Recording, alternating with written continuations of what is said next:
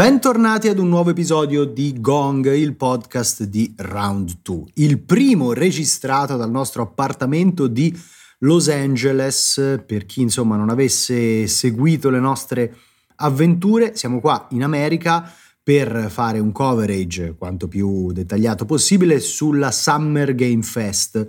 In realtà eh, l'evento di Geoff Keighley e poi tutte le conferenze eh, cominceranno sostanzialmente eh, fra due giorni, giovedì, l'8 di giugno.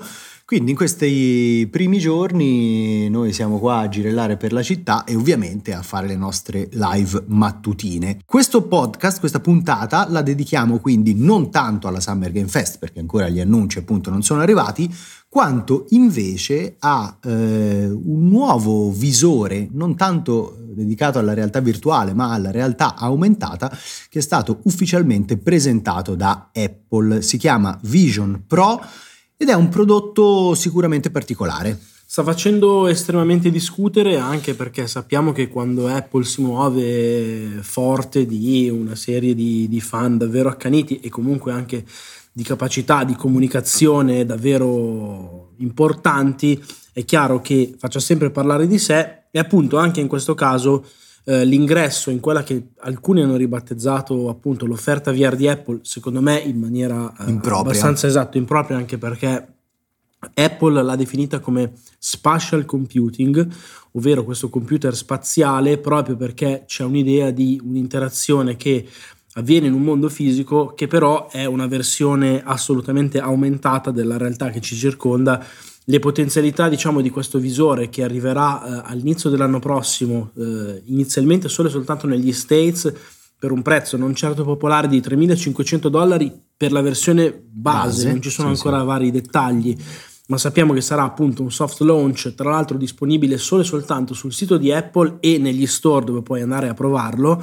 Dicevo, le potenzialità del visore sicuramente aprono anche alla realtà virtuale, ma il modo in cui è stato presentato ieri, secondo me, era fortemente eh, enfatizzante di una, un'idea di mondo eh, reale che veniva arricchito sì. da un'interazione appunto particolare, ma non che ti isolava come può no, fare la VR. D- diciamo così, secondo me si può eh, chiamarlo propriamente augmented reality, cioè eh, AR, solo che non è l'approccio classico alla realtà aumentata, è un nuovo approccio, l'approccio di Apple alla realtà aumentata. Il punto di questo visore è che sia all'interno che all'esterno eh, ha dei sensori, delle telecamere e degli schermi che permettono di, da una parte, eh, visualizzare sulla scocca esterna gli occhi di chi lo indossa per fare in modo che chi lo guarda dall'esterno non lo eh, veda come una sorta di eh, pupazzo isolato dal mondo. Dall'altra parte invece l'utente eh, riceve su uno schermo, ehm, cioè su, su, sullo schermo che poi visualizza, un flusso video sì, sono due pannelli con oltre 4K di risoluzione. Esatto, eh, e questo flusso video di fatto gli permette di vedere quello che c'è attorno a sé e poi di interagire attraverso un sistema operativo che si chiama Vision OS con una serie di applicazioni che permettono di integrare all'interno di questo spazio eh, vari schermi e varie si vede insomma, guarda nel, in uno dei tanti video di presentazione l'idea è quella che eh, si vede una persona con un tavolo di fronte a sé e quel tavolo diventa il suo desktop certo. letteralmente nel senso che in aria hai delle icone galleggianti hai più finestre hai ovviamente tutti gli applicativi di Apple, cioè c'è Safari, c'è il blocco note, c'è tutta quella serie di diciamo, eh, strumenti che sono molto familiari a chi eh, frequenta l'ambiente della mela e il punto però è quello di appunto creare un, un'interazione eh, sicuramente particolare. Tra l'altro devo confessare che io non mi ero accorto del fatto che all'esterno non fosse diciamo trasparente ma che ci fosse uno schermo che trasmetteva i tuoi occhi leggendo dicono che eh, in realtà questa feature serve per far vedere quando hai una persona davanti a te, certo. se ne rende conto. Se invece tu stai facendo altro e non c'è davanti a te nessuno, non trasmette ovviamente i tuoi occhi, ma anzi dà a chi ti guarda l'impressione di, del fatto che tu sei impegnato in qualcosa. Il punto qual è? Che secondo me da un lato c'è questa comunicazione che molto in stile Apple appunto cerca di far sembrare estremamente normale, ordinario e amichevole qualche cosa che in realtà comunque invasivo è, perché di fatto eh, andando a vedere in soldoni il tutto hai in testa un visore esattamente come può succedere con Meta, con PlayStation VR, eccetera, eccetera. Quello che però qui vogliono trasmettere è questa grande sensazione di usabilità, di familiarità, di un'esperienza che eh, si concentra soprattutto sull'entertainment, perché secondo me anche questo è da sottolineare, a livello di comunicazione i giochi si sono visti in maniera molto molto marginale, hanno detto che sarà eh, compatibile con oltre 100 giochi disponibili su eh, Apple Arcade. Il punto è che, con tra l'altro la possibilità di interfacciarsi anche dei controller, si vedeva addirittura sì. il DualSense eh, utilizzato appunto lato gaming. Il punto è che però per come è stato presentato, ovviamente in maniera preliminare, il prodotto non sembra assolutamente il gaming il focus principale e nemmeno però, secondo me questa è un'altra cosa da sottolineare, quell'idea di utilizzo per le aziende che invece era visto per esempio per il Pro di Meta. Sì, sì, sì. Eh, il discorso qui è che ha un prezzo assolutamente da aziende, cioè ripetiamolo, 3.500 dollari a salire, perché quella è la versione base, eh, ma il punto è che l'utilizzo che ne hanno fatto è quello assolutamente consumer. Certo. Con secondo me un impasse di fondo non facilmente risolvibile. Sono d'accordissimo con te, io voglio specificare un'altra cosa sul gaming. Quando si parla di gaming, in questo caso però non si parla di gaming in realtà virtuale, cioè eh si no, parla di certo. gaming proiettato su uno schermo Bravo, che giusto. è uno schermo che non esiste nella realtà, che uno può eh, ingrandire, ingrandire certo. assolutamente, ma è uno schermo piatto sostanzialmente. Cioè Quindi, è un gaming, è gaming tradizionale esatto. su con virtuale tradizionale certo. esatto su uno schermo virtuale certo giusto, giusto e secondo me è importante dirlo perché magari Apple potrà anche sviluppare in futuro degli applicativi che sono di realtà virtuale eh, più vicini a quello che è il gaming su Meta, su PlayStation VR 2. più fra far, far, sviluppare, far sviluppare che sviluppare in prima persona. Ma in questo momento non si è visto nulla di tutto no. questo, anzi eh, tutti eh, i casi d'uso che sono mostrati in dei trailer, tra l'altro secondo me molto ben realizzati, riguardano la visione di film, la visione di replay durante le partite di un evento sportivo, eh, qualche chiamata FaceTime, certo. la visione delle proprie foto, quindi con l'idea di rivivere i propri ricordi in una maniera più coinvolgente, eh, più coinvolgente e avvolgente, però appunto gaming classico è proprio stato marginalizzato, tant'è che pure nel sito ufficiale che è stato lanciato, anche quello realizzato con una qualità ovviamente stratosferica, la parola games compare una sola volta. Secondo me è proprio una indicazione molto chiara. Quello che voglio dire io è che oltre al eh, price point molto molto elevato, il soft launch in America, che è un paese in cui eh, Apple ha una un peso specifico molto forte certo. e soprattutto il potere d'acquisto del pubblico, anzi del pubblico che può permettersi diciamo, l'entertainment di alta qualità è sicuramente più elevato rispetto ad altri paesi. Eh, lascia intendere che anche loro lo sanno che questo price point è comunque delicato, diciamo così però secondo me ci sono anche poi ulteriori limitazioni che vanno eh, discusse, per esempio una batteria che dura due ore con la necessità di avere, nel caso in cui tu voglia prolungare diciamo, la durata delle tue sessioni, un cavo attaccato al visore che poi si infila in un battery pack. Questa... Faceva ridere che sul sito dicono la batteria dura due ore con il cavo ma se l'attacchi alla corrente puoi usarlo per tutto il giorno, eh, eh, grazie, grazie al cazzo. Al cazzo. sì, però poi eh, durante il trailer facevano vedere appunto questa ragazza che si metteva il visore all'interno di, del, dell'abitacolo di un aereo sostanzialmente per guardarsi Everything Everywhere, everywhere All at Once e, e, fa sorridere il fatto che eh, a seconda di che film decidi di guardare potrebbe aereo, non bastare non arrivi ai titoli no, di certo. coda ehm, quindi è chiaramente, secondo me, un passo iniziale per un prodotto che se davvero riuscirà ad assaltare il mercato, a ritagliarsi una piccola nicchia, ovviamente dovrà essere evoluto con varie iterazioni. Però io ad oggi non ho l'idea che riesca davvero a ritagliarsi questa nicchia e a diventare un prodotto con un peso specifico consistente sul mercato, tale da incentivare anche altre aziende a studiare delle applicazioni, sviluppare qualcosa per il sistema operativo Vision OS, cioè è proprio molto molto difficile che riesca a imporsi come un'idea di futuro, secondo me. Guarda, ti dico la mia, eh, io penso che seppur seguendo una comunicazione sicuramente diversa, quello che ha fatto Meta con tutta l'imposizione del metaverso anche come parola, eccetera, secondo me è stato abbastanza alienante e testimonianza di come non fare le cose, eh, eppure trovo comunque delle somiglianze nel senso che mi pare che le aziende stiano cercando in maniera un po' ossessiva di andare ad occupare un territorio che mh, allude diciamo a una realtà forse non del tutto ipotetica, però nemmeno così concreta, concreta oggi, mm-hmm. così dietro l'angolo, che certo un domani quando arriverà e si affermerà sarà un terreno di caccia e di battaglia decisivo.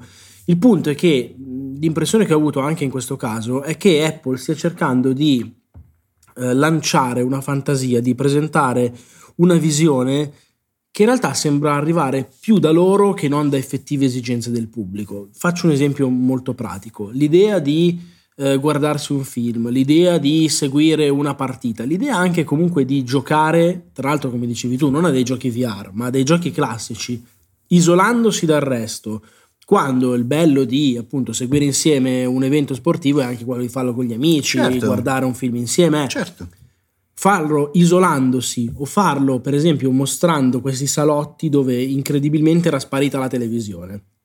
Televisione che magari è un oggetto che non utilizziamo più per guardare Rai 1, ma per vedere Netflix, per giocare, certo. lo facciamo e come, anche perché tendenzialmente tanti di noi, quelli che ascoltano Gong soprattutto, hanno speso magari migliaia di euro per avere un pannello di un certo tipo che improvvisamente Apple sta cercando di venderti come una roba obsoleta e super pensionabile. Ecco, a me non sembra che sia così e il punto è che l'idea di spendere quei soldi per un dispositivo che loro vogliono far credere sia eh, quasi un prolungamento indossabile sempre perché sì. ci fai mille cose diverse e quindi diventa questo appunto computer che ti accompagna in tutto ti accompagna in tutto, ma in realtà rischia di avere comunque tutti gli effetti alienanti, faticosi, proprio poco comodi, che purtroppo si porta ancora oggi dietro la VR e che per esempio non avevano anche solo come, come idea un concetto i Google Glass. Google Glass cioè, il punto sì. è che se avessero messo le stesse identiche cose dentro proprio il form factor di un occhiale, allora lì stavo tranquillo.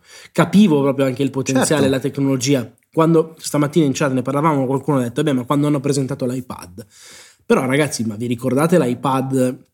Che tipo di fascinazione aveva questa idea di un libro che non era un libro ma si poteva anche ingrandire, guardare, toccare, adatto Guarda. per esempio anche ai fumetti, eh, multimediale, cioè lì vedevo un potenziale immediato e una fascinazione sì, sì. che non doveva sedurmi, mi aveva già sedotto dal secondo uno. Ti faccio un esempio molto concreto, cioè l'iPad oggi, se io ci visualizzo sopra una ricetta e me lo metto accanto ai fornelli, è comodissimo. È comodissimo. L'idea... Ed è molto meglio di un libro perché quella ricetta te la fa seguire esatto. passo passo in maniera anche multimediale. Esatto. No? L'idea, come loro vogliono eh, farmi passare anche nel video, di mettermi a cucinare con un visore addosso e mettermi a fare tagliare la tadolata di verdure, tagliare le cipolle, permettetemi, ma non credo che sarà mai eh, percorribile. Di, di nuovo, una cosa è una lente a contatto, un occhiale che lo indossi e sparisce sostanzialmente. Certo. E una cosa è un visore.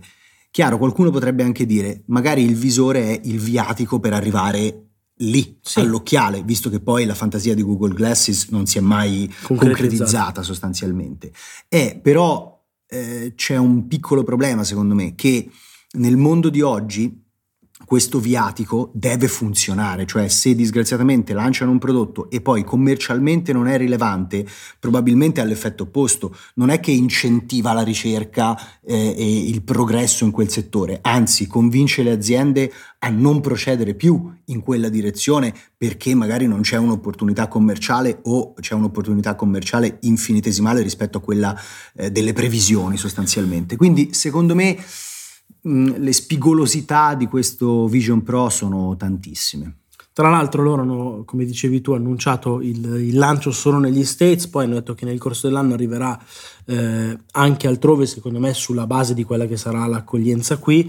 Io sono d'accordo con te che eh, inevitabilmente la tecnologia deve passare anche a volte, se non da degli errori, da dei mezzi passi falsi certo. un po' certo. consapevoli. Rimanendo in ambito videoludico, pensiamo a quanta parentela stretta c'è tra Switch e Wii U, in, te- in senso proprio anche tecnologico. Sì, sì. Il problema è che qui, come dici tu, eh, non so quanta presa possa fare un, un oggetto del genere, anche e soprattutto considerando che quando si parla di slanci sul futuro di questo tipo, che loro ti vogliono vendere come ma, è già domani, questa cosa ti serve adesso.